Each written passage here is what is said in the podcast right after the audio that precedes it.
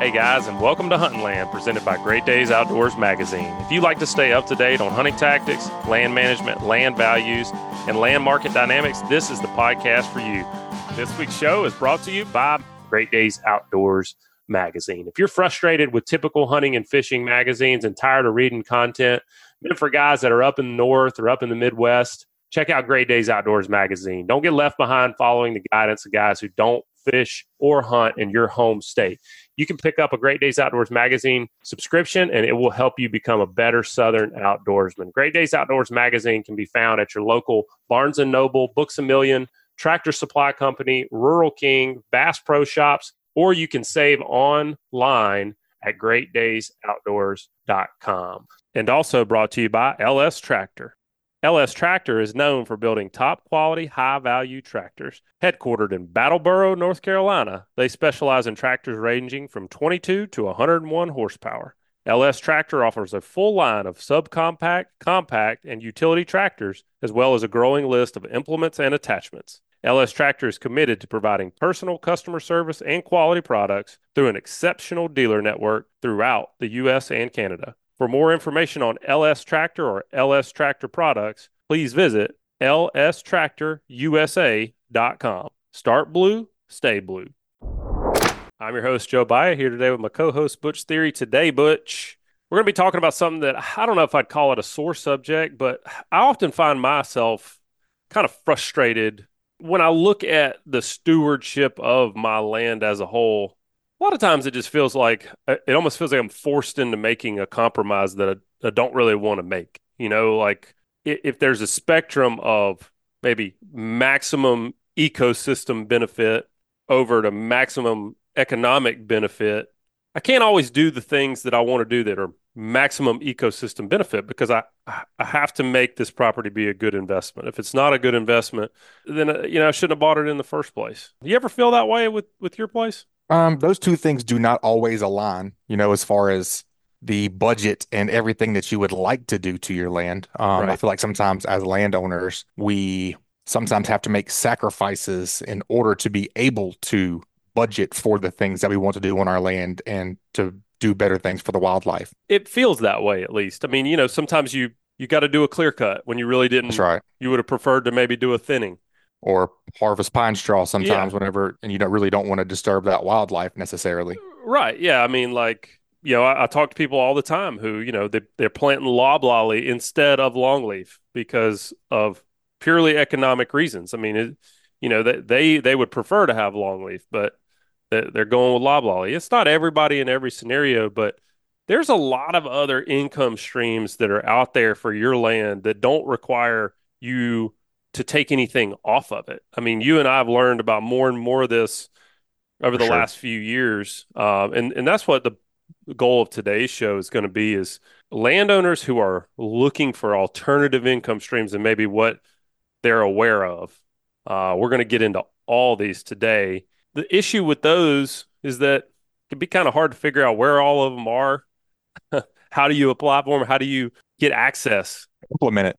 Yeah, yeah, some of it seems, you know, you hear all these grand stories of all these different things where people made a bunch of money off of various things, you know, carbon right. credits and all this stuff. And I, it's just kind of hard to decipher a little bit because, I mean, we love the land, we love the hunting. Let's be honest, man, it's expensive. Yeah. And you got to be able to cover your basis before you can do anything extra most of That's the time. Right. Or, or for me, I am. I'm not extremely wealthy person that has money to do exactly what I want to do at the, at the point that I want to do it in yeah, I definitely don't have uh, so much money coming in elsewhere that I can just put, you know, make my land be my passion project yeah. and just Infinite not care, you know, income, right? Yeah, that'd be great. I mean, line me up. I'm down. Yeah, I'm ready. I'm ready for uh ready for that. Uh, maybe I can inherit something from you or something. I don't know, but uh, yeah, no, right. I mean, a lot of debt. Yeah, today uh, we're going to be talking with Zack Parisa of NCX, NCX.com. We're going to be learning about all the different potential income streams, a lot of them really passive income streams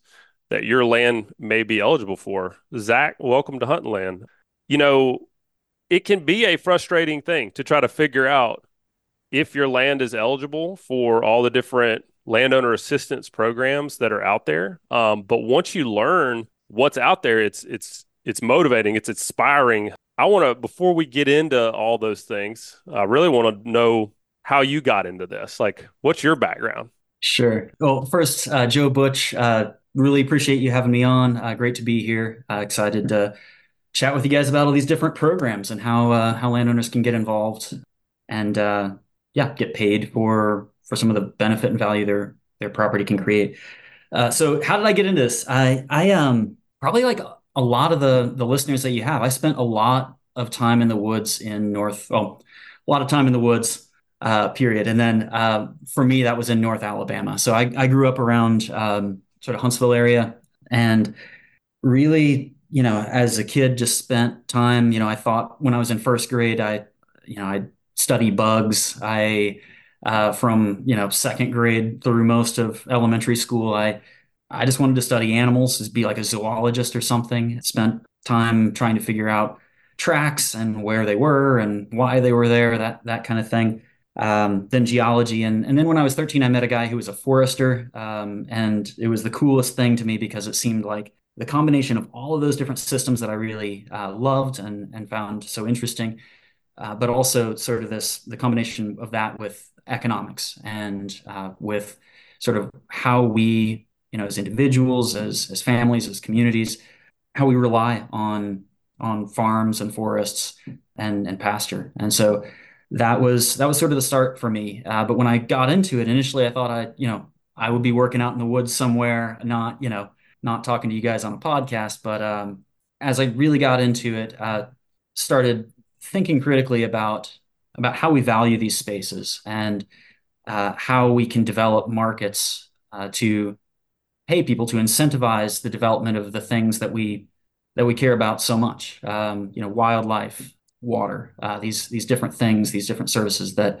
that land provides. And so, uh, started working on just measurements to inform these markets and and now the growth of these markets through through the platform that we have at at ncx.com. Very cool. I think a lot of landowners find themselves at that intersection of the ecosystem and the enterprise or you know uh, i've heard other people say you know their passion and the and the profit side of it because they have to go hand in hand for most people. There are you know folks that are making a bunch of money elsewhere and and the land gets treated the way the land is supposed to get treated you know money be damned. But i don't think that's most people. Most people need this to be able to be managed sustainably not only for their own good but i mean i think about it too.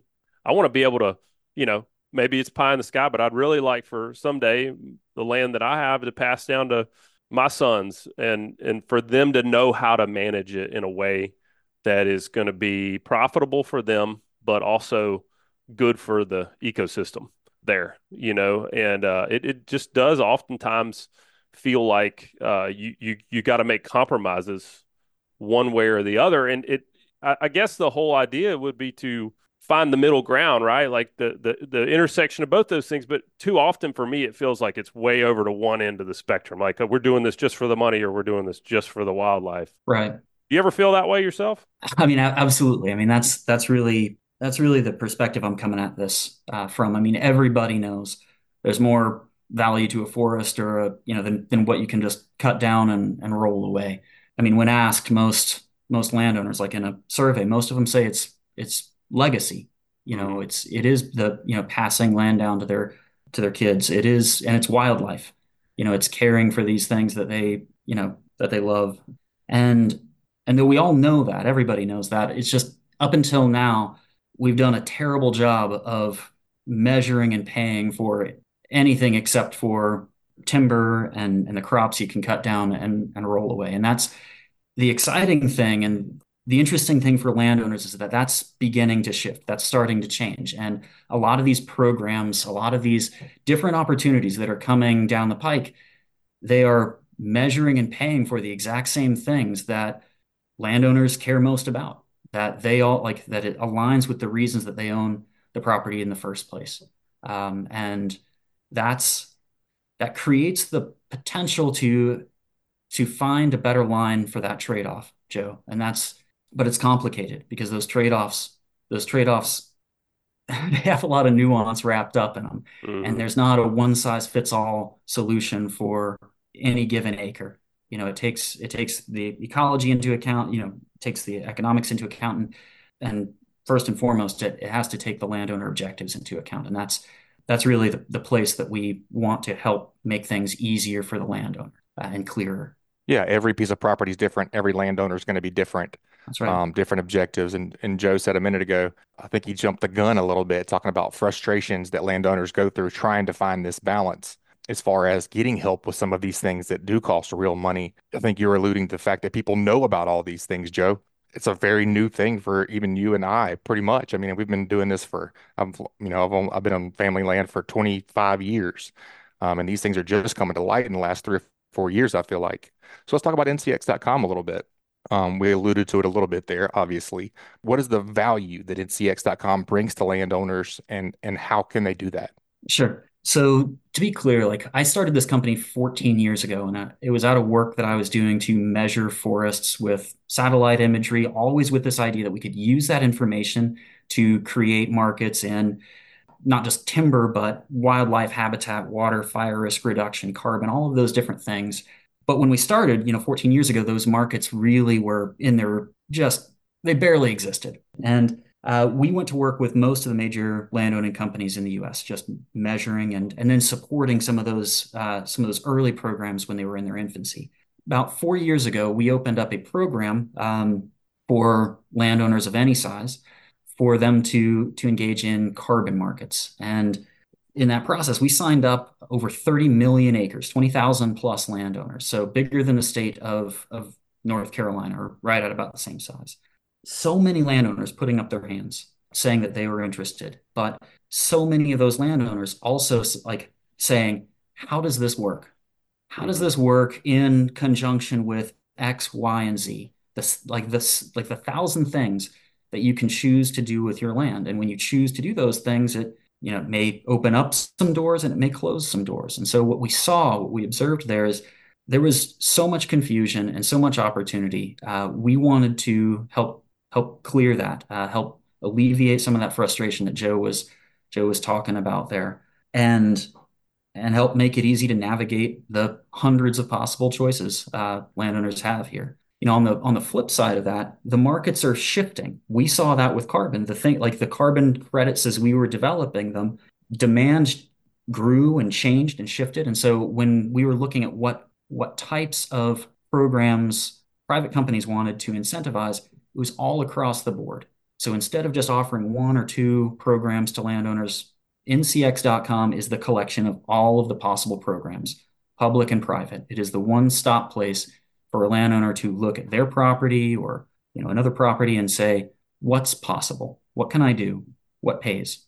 Determining eligibility is kind of a arduous process i've learned so far. I mean you know you you can go back to the landowner's objectives right and start there. And like for me personally like i mentioned i'm trying to find that intersection between maintaining a healthy ecosystem for wildlife and aesthetics and recreation and all the things that we like to do on the property and you know having a profitable enterprise uh, there on yeah. that piece of land and you know going back to just one example when i bought my property it was it was a uh, varying stages varying ages of loblolly pine plantation uh, mixed with some you know it's about 50 50 hardwoods bottomland hardwoods and uh, pine plantation and I really wanted to restore longleaf.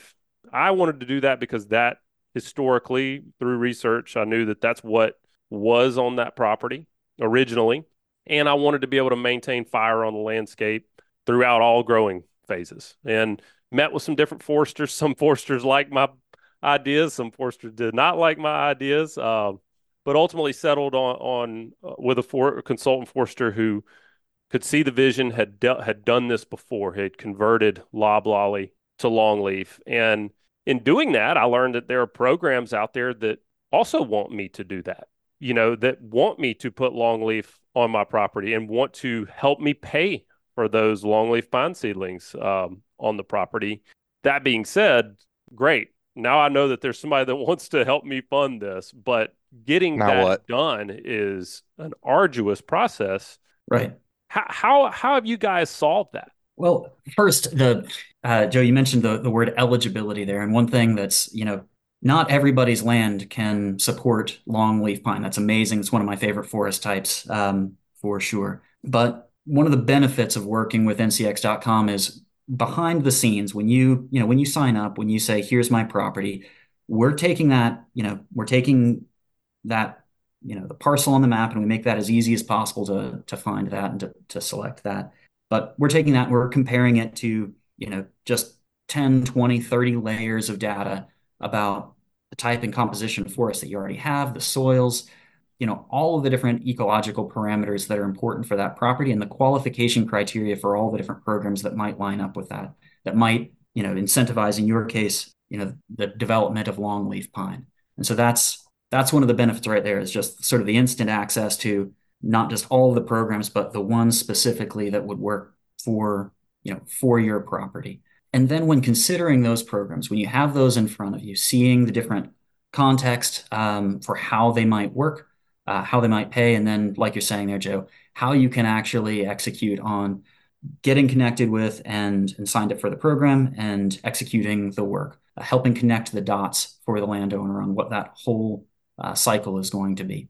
It seems like, and uh, you know, talking to landowners, I get to talk to a lot of landowners of all different stripes, folks that own, you know, 10 acres on up from there to yeah. some of the biggest landowners are, that, that you've heard of. And one of the things I've noticed is that a lot of times the larger the holdings, the larger the landowner, it seems like they have the resources to maybe put somebody in charge of going out and getting determining eligibility, signing up and, and dealing with the process of landowner assistance programs. But down on the smaller end of the spectrum, it's just up to them. It's up to the landowner. So it kind of, to me, it seems like NCX is level in the playing field, so to speak. Do you feel like you guys have done that? Is it is that an a- accurate understanding?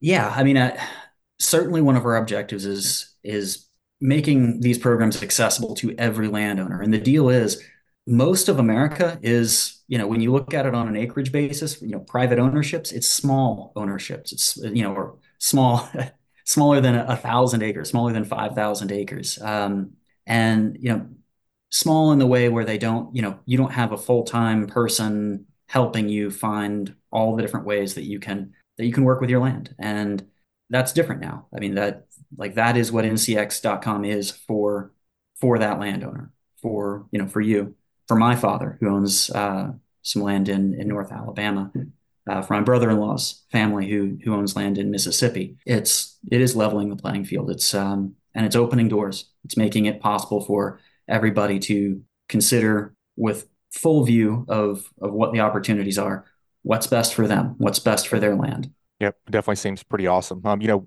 we always like to hear uh, real life examples or you know a story where these things actually work. Do you have any real life examples where NCX was able to help somebody get something done that they could not have elsewhere got done, or something easier? Sure. So you know, Joe, you mentioned sort of your initial interest in in longleaf pine, and then finding out that you know there are lots of people in America that are interested in having you plant longleaf pine.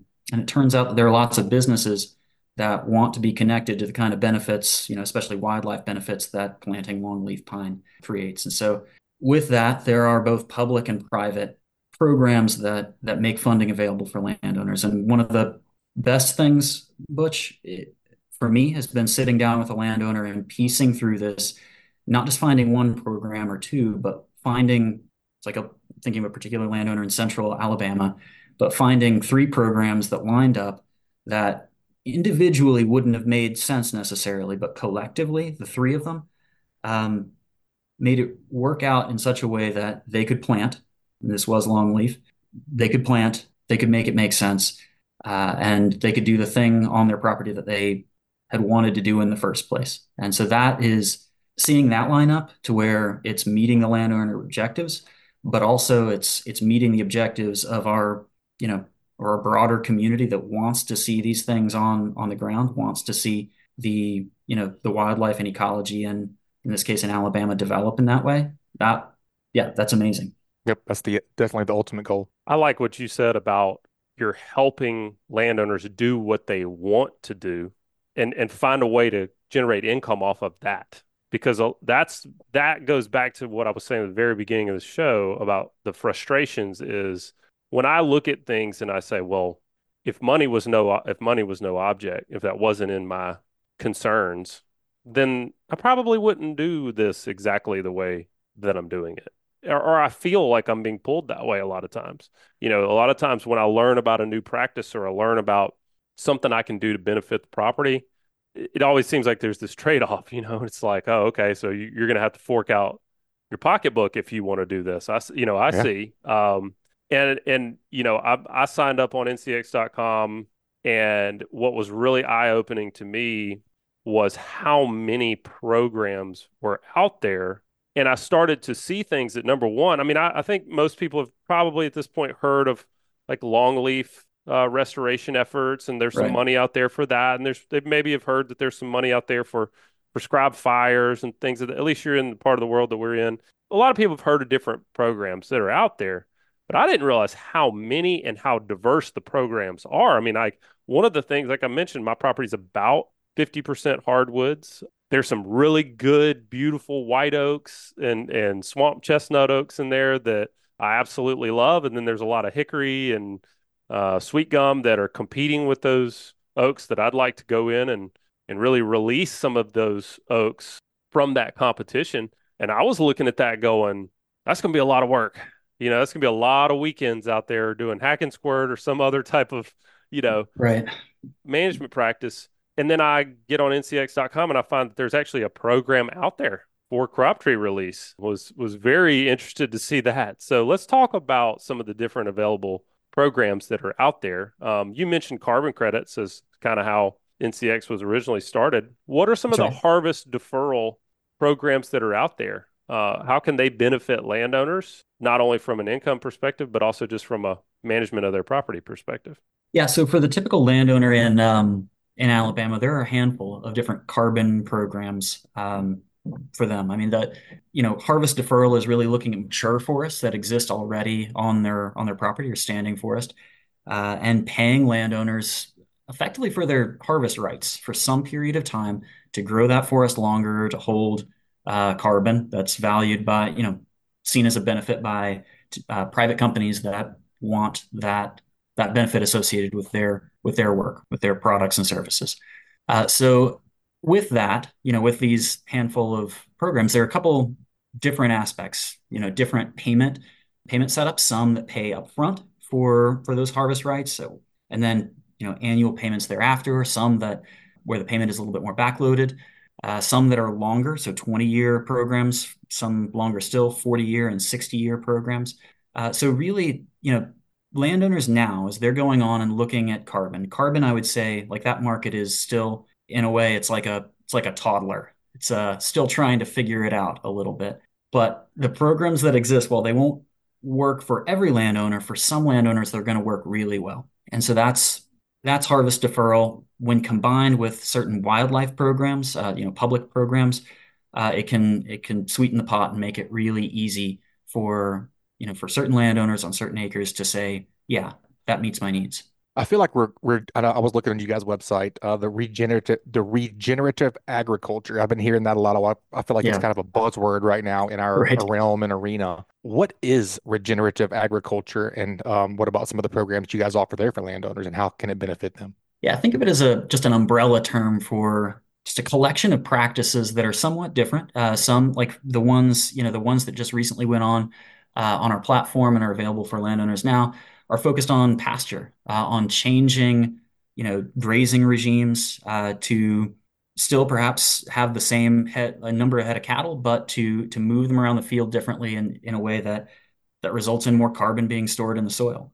And you know, there may be additional costs associated with uh, with changing the practices, but the design of these programs is such that the the payment should make it more than worth your while. And for um, so that's you know that's uh, regenerative ag for for pasture. There's regenerative ag type programs uh, for row crops for you know that again it's just a it's a shift of practices that results in in some valued benefit in in this case typically carbon storage in the soil Zack, we've talked a little bit about uh, no-till food plotting uh, on this podcast. Uh, is, are no-till practices part of that regenerative agriculture? You know, in some instances, like you mentioned with with row cropping, does that come into it?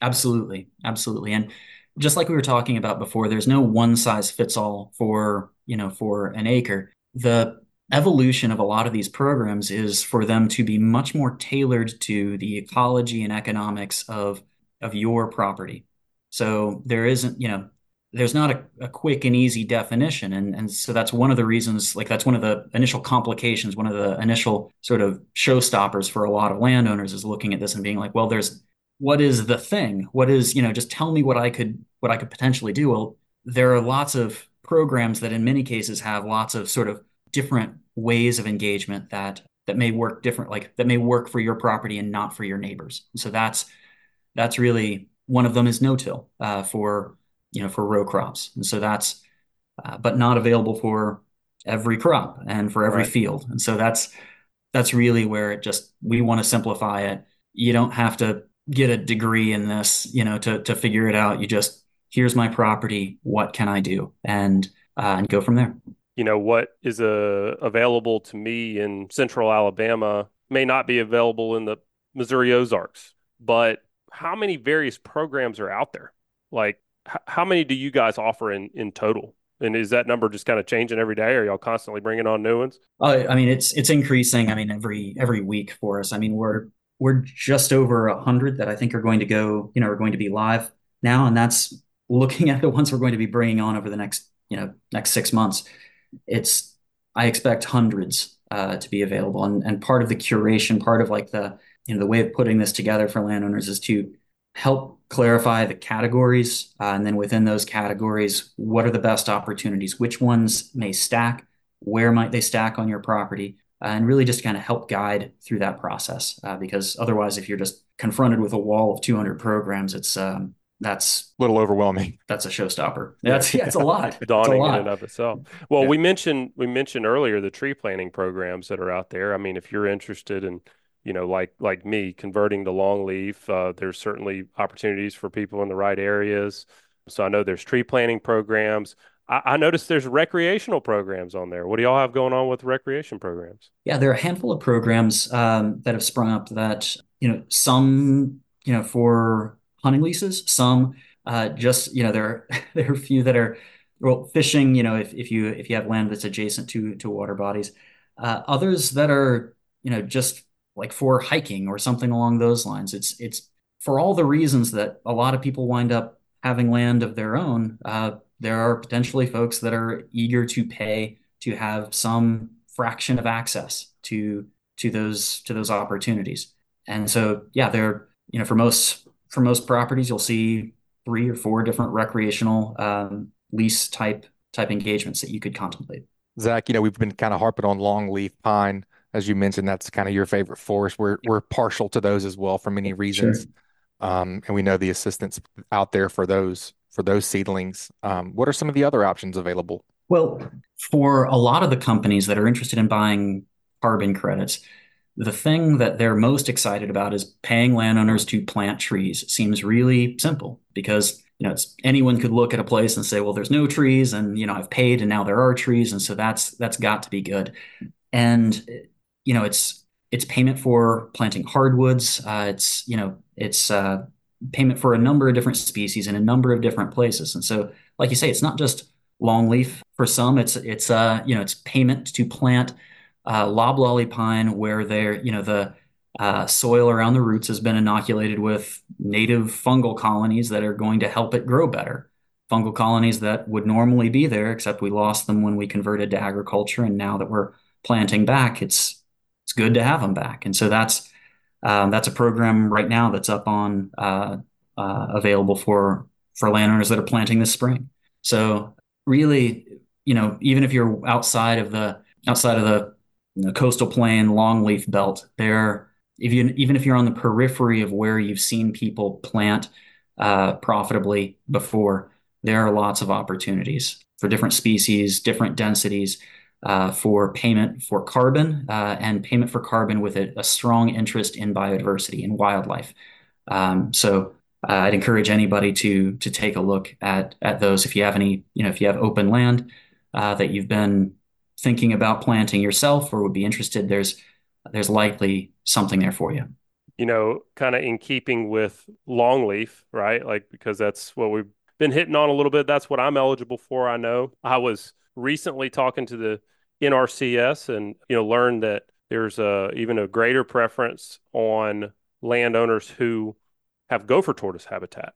Would that would gopher tortoise funding uh, would that fall into the biodiversity bucket of programs? So yes, uh, and, and there are you know there are certainly you know there are public programs, so state pri- you know state and and federal programs that uh, are going to encourage planting and, and prioritize planting in gopher tortoise uh, habitat, but also from and this is new uh, from private companies, uh, from private companies that not only want to purchase carbon credits, but they want to purchase carbon credits from places and from practices that result in you know better wildlife habitat, especially for for species like gopher tortoise or, indigo snake or or those that are associated with that with that type of type forest. But not just limited to that. I mean, it's um, it's oak hickory in in the Appalachian. It's uh, if you have acres, there are you know there are likely combinations of uh, of programs with you know with central focus either on carbon,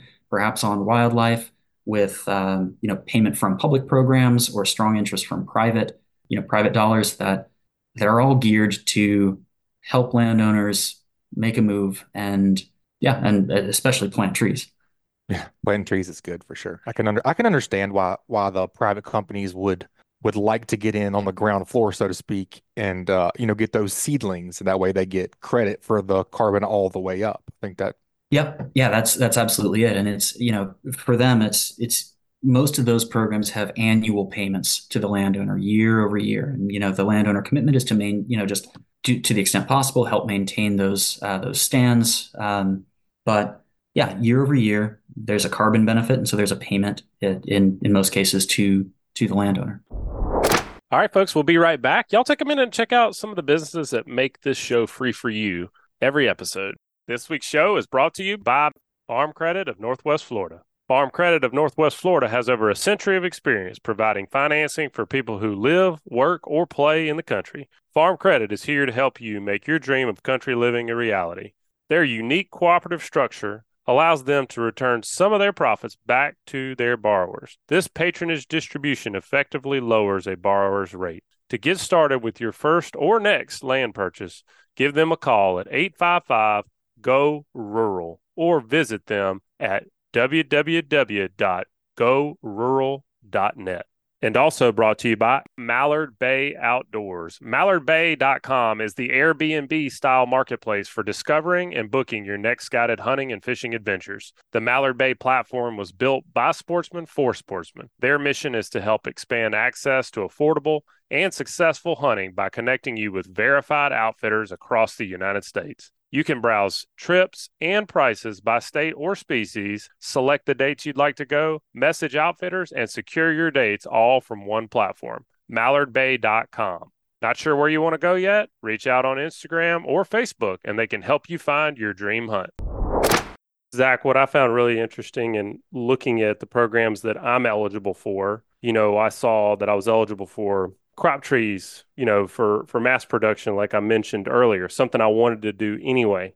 Uh, I noticed there was another program out there for woody wildlife habitat, you know, like which has been on my place plenty. I mean, I've got den trees and hollow oaks, you know, everywhere. I mean, th- there's a ton of that yeah. habitat, and if you walk through there with a timber buyer, they're looking at it and they're not real impressed. You know, they're just kind of like, ah, you know, it's not. This is just pulpwood or maybe maybe pallets or something like that, you know, but you walk through there with an ecologist and they're super excited, you know, because there's a ton of habitat in 100%. in those snags and those den trees and uh, all that debris that's left around and there's a program for that, you know. And so I noticed that like golly, there's a program for just there's a already a program for stuff that I already am doing. There's a program for stuff that I want to do you know, all the way down to we're going up this weekend to put in fire breaks, you know, wildfire risk programs. Is that another area that, you know, landowners can get assistance? Absolutely. Water, um, wildfire risk reduction, especially out west. You know, you're you're hitting on a lot of these, you know, the wildlife components. It's just different lenses of looking at the same acre and seeing value. And it's value that we would have seen before, you know, somebody out there hunting 20, 30 years ago, you know, they'd see den trees, they'd see some of the same things and they would value it personally. But what's different now is we're we're starting to see prices put on on a lot of these benefits so that it is you know, and it's not to the exclusion of timber. Like it's right. timber too. Uh, and you know, our you know, we're going to be showing timber as a as an opportunity for landowners. But the exciting thing is when you think about all of these things all together, it may, you know, it is perhaps harvesting, you know, it's but it's not clear cutting in some cases. Uh, it might be more thinning to create the kind of upland bird habitat that's that you want and that other right. people even though they'll never perhaps set foot on your property that they want in this world too that they want to associate with their work and that's you know it's putting a price on nature and we like this is again this is like in the infancy. This is like this is early days for these markets. And so for many landowners there are opportunities that they're going to look at and they should jump on them. They're great.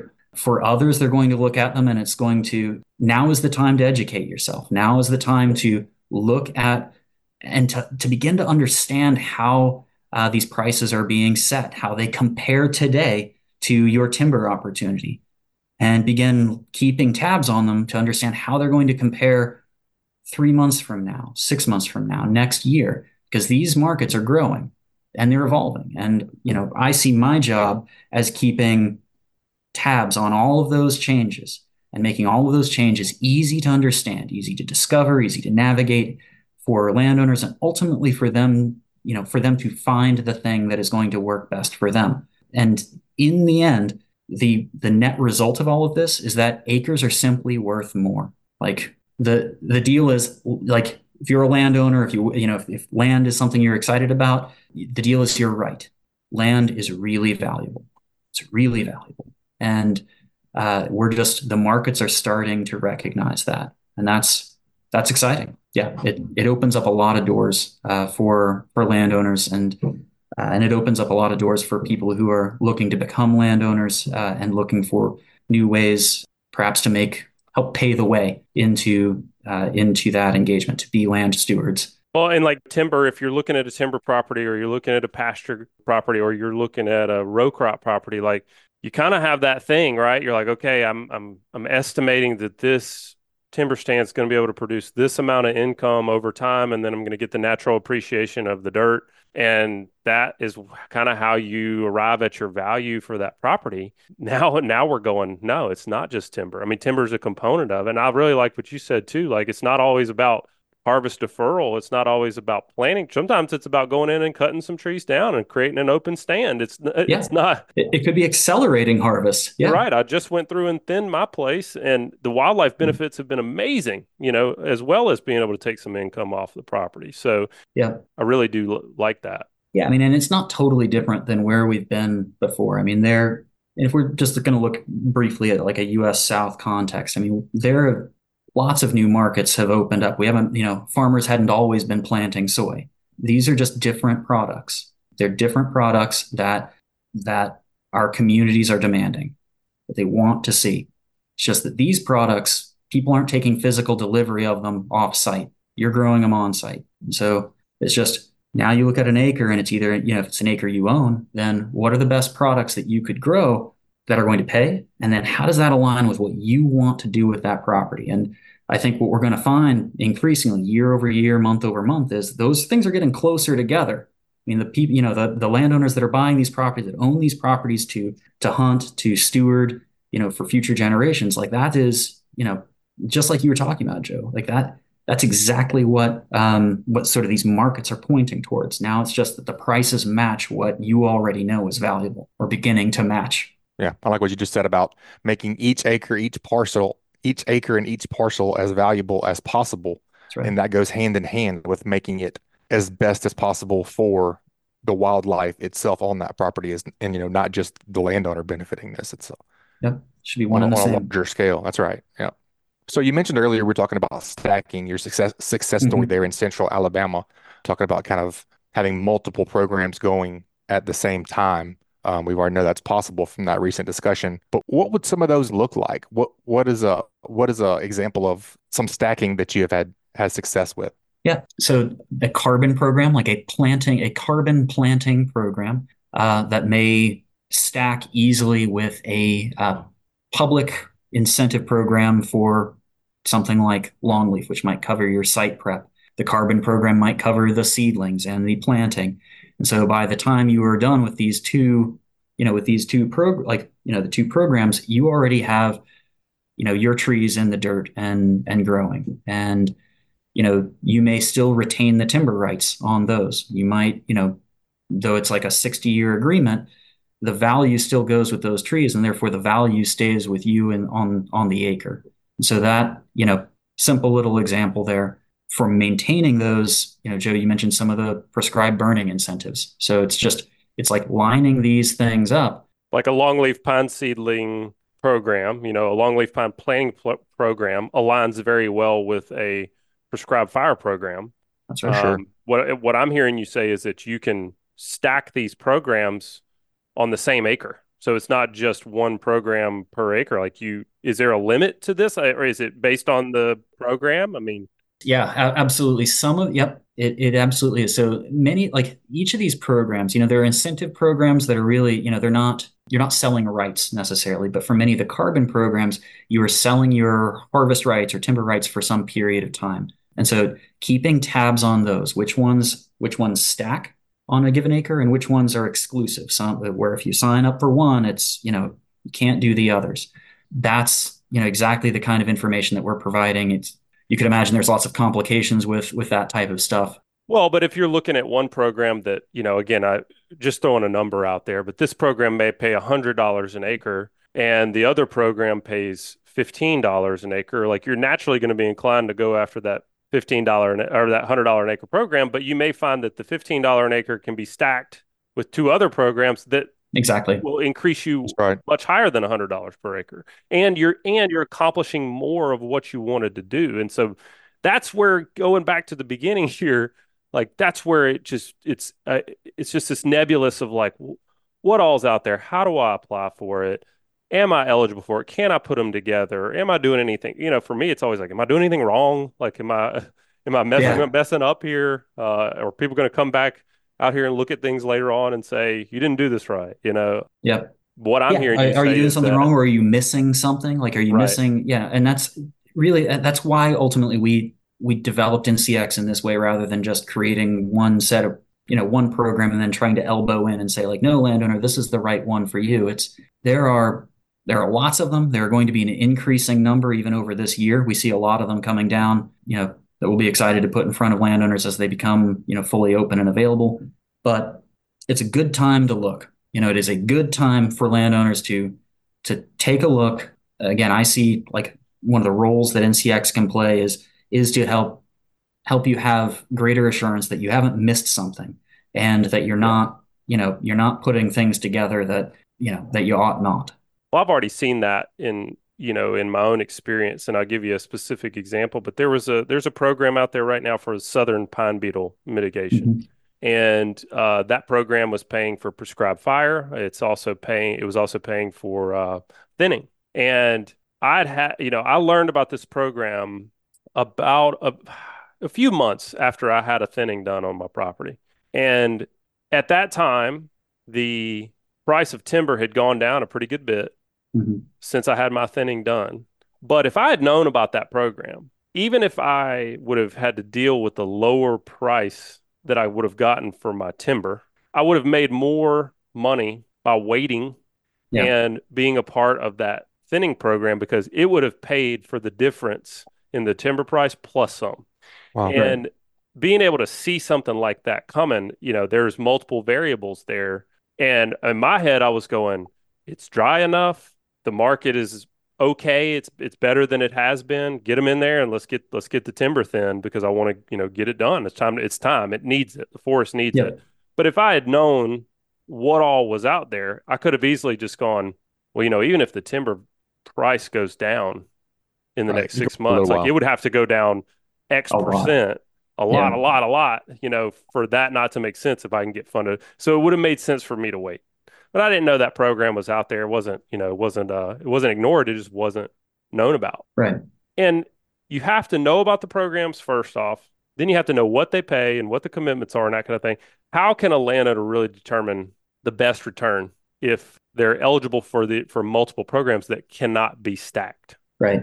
So, you know, we just introduced a tool to to sort of show that, you know, the value of these different programs and to be able to put those side by side, you know, for for landowners. And we're going to be expanding that tool and you'll see a lot of development uh, on that over the coming, you know, three and six months. But yeah, our objective is to kind of show likelihood of success. You know, do you qualify? And then one of the other ones, Joe, is like, is this, you know, sometimes there are programs and they're not well funded, or mm-hmm. there are, you know, applicate applications go in and one percent get that's get right. accepted. And so how what can you ac- actually expect from this? And that's that's mostly public programs um, that I'm talking about there. Uh, but the other is a lot of these programs pay out over a long period of time. And so you might see a headline number that looks really good, but it's paying out 30 years from now. And so how how should you think about that? And so we've we've introduced a, this time adjusted uh, you know payment, you know time adjusted value for for landowners to kind of show apples to apples, you know how how you might think about some of the payments, especially you know when some of them are right up front, right at the beginning to help cover those costs, right day one, and others that are either spread out over a long time or maybe even paying at the very end. I like what you said about the percentage of success. That is something that I also was not when I first was exposed to landowner assistance programs. You know, I saw this opportunity, right? Like all I saw was the opportunities. Like, oh man, there's a program for this and a program for that, and yeah. you know, I, I, you know, I've got Japanese climbing fern on my property. Oh, there's an invasives program. You know, I'm seeing all this stuff out there, and then after the second year of of being eligible but not being selected, I was like, what gives? You know, did I fill something out wrong? Did I yeah. And, and I learned, you know, no, there's, you know, uh, $2 million of funding and there was $10 million of applications. Right. So, you know, that type of thing can really lead to you making different decisions than you would have made. A, a specific example on that is like, if I know that there's money out there for longleaf pine planting, it, it behooves me to wait if I think I'm going to be able to get those seedlings paid for. I can right give about. up a certain amount of growth, you know, even for if sure. I don't grow the tree this year, I don't know the number on it, you know, but there's a certain amount of time it just pays to wait because you get the seedling paid for and that makes up for whatever growth you missed out on. Thinking that you're going to be able to get be a part of a program and then deferring putting trees in the ground and then finding out that you didn't you weren't eligible or excuse me yeah. not it's not eligibility it's you didn't have the high priority you know yeah you didn't have the priority or or you just man there's really wasn't that good of a chance anyway you yep. know is good information to have. But I think again, it all starts with eligibility. Like, am I even eligible for the programs in the first place, and what all am I eligible for? So how how can a landowner determine if they're eligible with you guys, and how much does that cost? So simple process. So you can get just go to ncx.com, and it is free to create an account. It's easy to go on, kind of navigate with a map to find your parcel, and you know it'll be right there on the map you can click on the, your parcel, your parcels, just say, you know, save, this is my property. And we're going to run the full eligibility analysis in the background. You know, we're, you know, cranking numbers. It used to take us a week, two weeks. Uh, we've got it down to about like five seconds now per property. Don't hold me to that, but it should be right around there. Very cool. Uh, yeah, no, yeah, some some really cool folks on our team that uh, made that possible. But but yeah, so and then and from that point, it's it winnows all of those, you know, all the options down to the ones that you, you know, that your land qualifies for. There are a couple, uh, there, well, actually several that we can, you know, we can get you 90% of the way there, but you still have to answer a couple of questions. Um, you know, some of them are like, do you have a management plan? Or do you have road access for for this property? Simple things like that. Um, but once you answer those, it'll give you the green qualified or the you know red. You know you don't qualify for this one yes, we've tried to make it as easy as possible, Joe. And you know, to your to your point, it's it starts with qualification, starts with educating yourself about the opportunities, and yeah, and we're beginning to show some of that, like the economic information, and we're going to be carrying that further to kind of show the likelihood of success and really dig, make it easy to see the economic comparison. So any landowner can go in with eyes wide open about yeah what the dollars and cents of these things really would be. That's super valuable. Zack, we've covered a lot today. You guys have been busy over there at, at NCX. A lot of programs folks potentially are eligible for. Sounds like it's pretty uh, easy and zero cost to find out if you're eligible for them. Um, where do you guys see things headed for NCX? Like, what's your vision for uh, what you want to provide for the common landowner? Yeah, thanks, Joe. Um, the way that this is developing, I mean, there are there are a hundred opportunities for landowners now. There are potentially going to be, you know, 500 in in three years. And the way I see NCX.com right now, it's it is like a one-stop platform for landowners to, and they can see what they qualify for. But when you get to this point where any given landowner, you know, might be being paid to produce 10 or 20 different products, you know, wildlife and carbon and timber on on their property, my objective with this is that we make it easy for them to manage that entire process, that it does not have to be your full time job to sort through the opportunities, to understand where the markets are on this or that, but rather you can take what you have right now, which are your values, your objectives. Uh, you can bring that and we'll bring the rest. You know, we'll show you where you can apply those, uh, how it might work, how it might work best for you, and um, and create the kind of stewardship that that you want and that you know that our communities want uh, for for our nation for you know for this land. Uh, and we talked a little bit of, before you know we talked about pricing you know putting a price on nature. That's where this is going. That is that is the direction that society is taking this. They are recognizing the value of these things and they're beginning to pay for it. And landowners are going to be the beneficiaries but for that to work and for that to work at scale we need to make it accessible. You started out Joe, I think you started out by saying it is frustrating. It's frustrating. It's been frustrating for you. That is your personal experience. And that is the experience I've heard from so many landowners. And the future of NCX is to make that incredibly easy and to yeah, to help the landowner, to help them with their stewardship. You said you wanted to pass your land down to to your family. You had conservation objectives. Well, I bet there's some opportunities for you to to help make all of that possible. I hope so. The next time one of those suckers throws a fit, I might change my mind. yeah, that's right. You're yeah. out of the will. You're out. Off. But yeah, yeah, it's exciting. Yeah, and it's been it's been really incredible. You know, and we've had this platform up for just you know in this sort of this place for like six months. Um, you know, where we're showing all of the programs rather than just the you know the program that we had run, and it's the response has been incredible. And making that available for free, uh, making that beginning to make that accessible and sort of seeing the the wheels turn and the you know and, and folks start to move on on some of these programs is uh, it's been great for great for us, great for great for our partners. So I'm glad to be doing it. Yeah, it's exciting. That's a great word to use there. It is to have to be able to get help to do things that are going to make your land better. That's that's exciting. That excites me. Um, as if everything that we have talked about is not incentive enough for people to to go check out what they're eligible for. You also mentioned this is a great time to get in on the ground floor because these things are just now getting getting cranking. That is also a big incentive incentive for me. I like uh, new things and getting on the ground floor of things. That's that's valuable are there any other incentives that should that should that could nudge people to ncx.com yeah uh, so absolutely. So it is so again just to be clear it is free for landowners to sign up uh, to create an account to look at at all the different programs um, and engage with those. Uh, in addition to that we uh, this year we're you know kind of created this ncx rewards program for for a number of the programs the ones um, some of these that are that are newer some of these that are you know there's a pressing need for for landowners to um, these programs need landowners to engage. You know, we're we're having signing bonuses uh, for for landowners uh, up to five hundred dollars. It depends on the the program, so uh, you can check that out on our you know our blog or our learning hub there. But yeah, it's really just to encourage landowners to to get in, to take a look, um, and where it makes sense to to go ahead and get moving, to to take a shot, to do it. Butch, I don't know about you, but talking to Zack, like my wheels are turning and feel like a hundred different directions. All to me, it's all positive. You know, I mean, it's it's there's just you know, I think my biggest takeaway, besides the fact that it's just super easy to go to ncx.com and and determine your eligibility. I've done it. It's really super easy.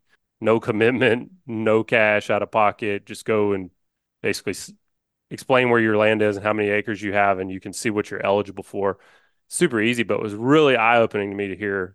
You know, I can get on right now and see hundred programs that are out there, a ton of which I'm eligible for.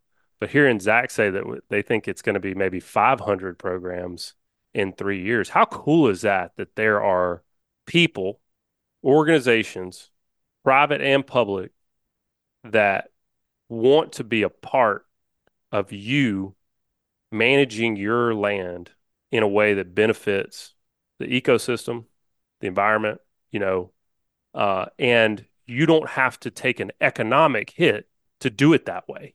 That's what I've always felt like is like, well, you know, I tell somebody I'm want to plant longleaf and they're like, yeah, well, here's the trade offs, right?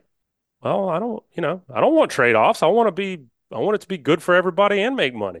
Yeah, no doubt. I think that you're definitely right, man. What they're doing over there is really cool. And I, I just think of it like baskets, you know, timber is probably the number one basket. You know, you, you In grow our your area. trees, you fit right. You grow your trees, you thin them, you harvest them. If you have long leaf, you can harvest the pine straw. That's another basket. But now there's a hundred baskets, and there's Right. going to be 500 baskets where you can really spread yourself out. And there's so many opportunities to get assistance that it's almost overwhelming. It is it is overwhelming, but NCX has condensed that down to a digestible process that's easy and free. That was pretty much my biggest takeaway. When you talk to old timers in the world of agriculture, what you learn is that people that were really living off the land, they didn't have all their eggs in one basket. They weren't just right. row crop farmers. They weren't just cattlemen, you know, like Yeah, they did everything. they did a little bit of everything. And if you had a bad year with timber, it didn't really matter that much. You had some other stuff to fall back on, or or vice versa. Right. And uh, that I see that as like a this is a new age version of that. And, Diversification. uh, it's very cool. Check out ncx.com. See what you're eligible for. Well, that's going to wrap it up for us this week. Appreciate you joining us. We want to make it easy for you to listen. So here's a handy option for you. To get the podcast emailed to you each week, just text the word hunting to 773 770 4377. Again, just text the word hunting to 773 770 4377. You'll join our email list. And wherever you are listening to podcasts, go ahead, subscribe, rate, and review. Send us a written review. We'd love to hear from you. If you got a show topic that you are interested in and like to see us cover, just email us at pros at landhunting.com. That's going to do it for us. Y'all stay safe out there. We'll talk to you next time. This week's show is brought to you by Southern Seed and Feed. Do you want to provide better nutrients to your deer? If so, try Southern Buck Food Plot Blends. Your deer will love it. At Southern Seed and Feed, they specialize in making textured feed for horses, cattle, sheep, goats, hogs, chickens, small animals, and wildlife. Their products are proven irresistible, scientifically formulated to promote excellent herd health and hunter satisfaction. They supply products to various distributors throughout the South. So visit their website at southernseedfeed.com or call 662 726 2638 to find the dealer nearest you. And also, the all new Alabama Fishing Show is coming to Gadsden, Alabama at the venue at Coosa Landing on George Wallace Drive, March 8th through the 10th. The only true fishing show in Alabama featuring all things fresh and saltwater fishing. If you fish, don't miss the latest fishing gear, equipment, and apparel. Custom tackle, lures, rods and reels, electronics, and guides. March 8th through the 10th. It's $12 for adults, $8 for kids, and 5 and under are free. There's a kids fishing tournament on Saturday, ages 4 through 12. Don't miss this event, March 8th through the 10th. Tickets are available online. You can learn more at alabamafishingshow.com.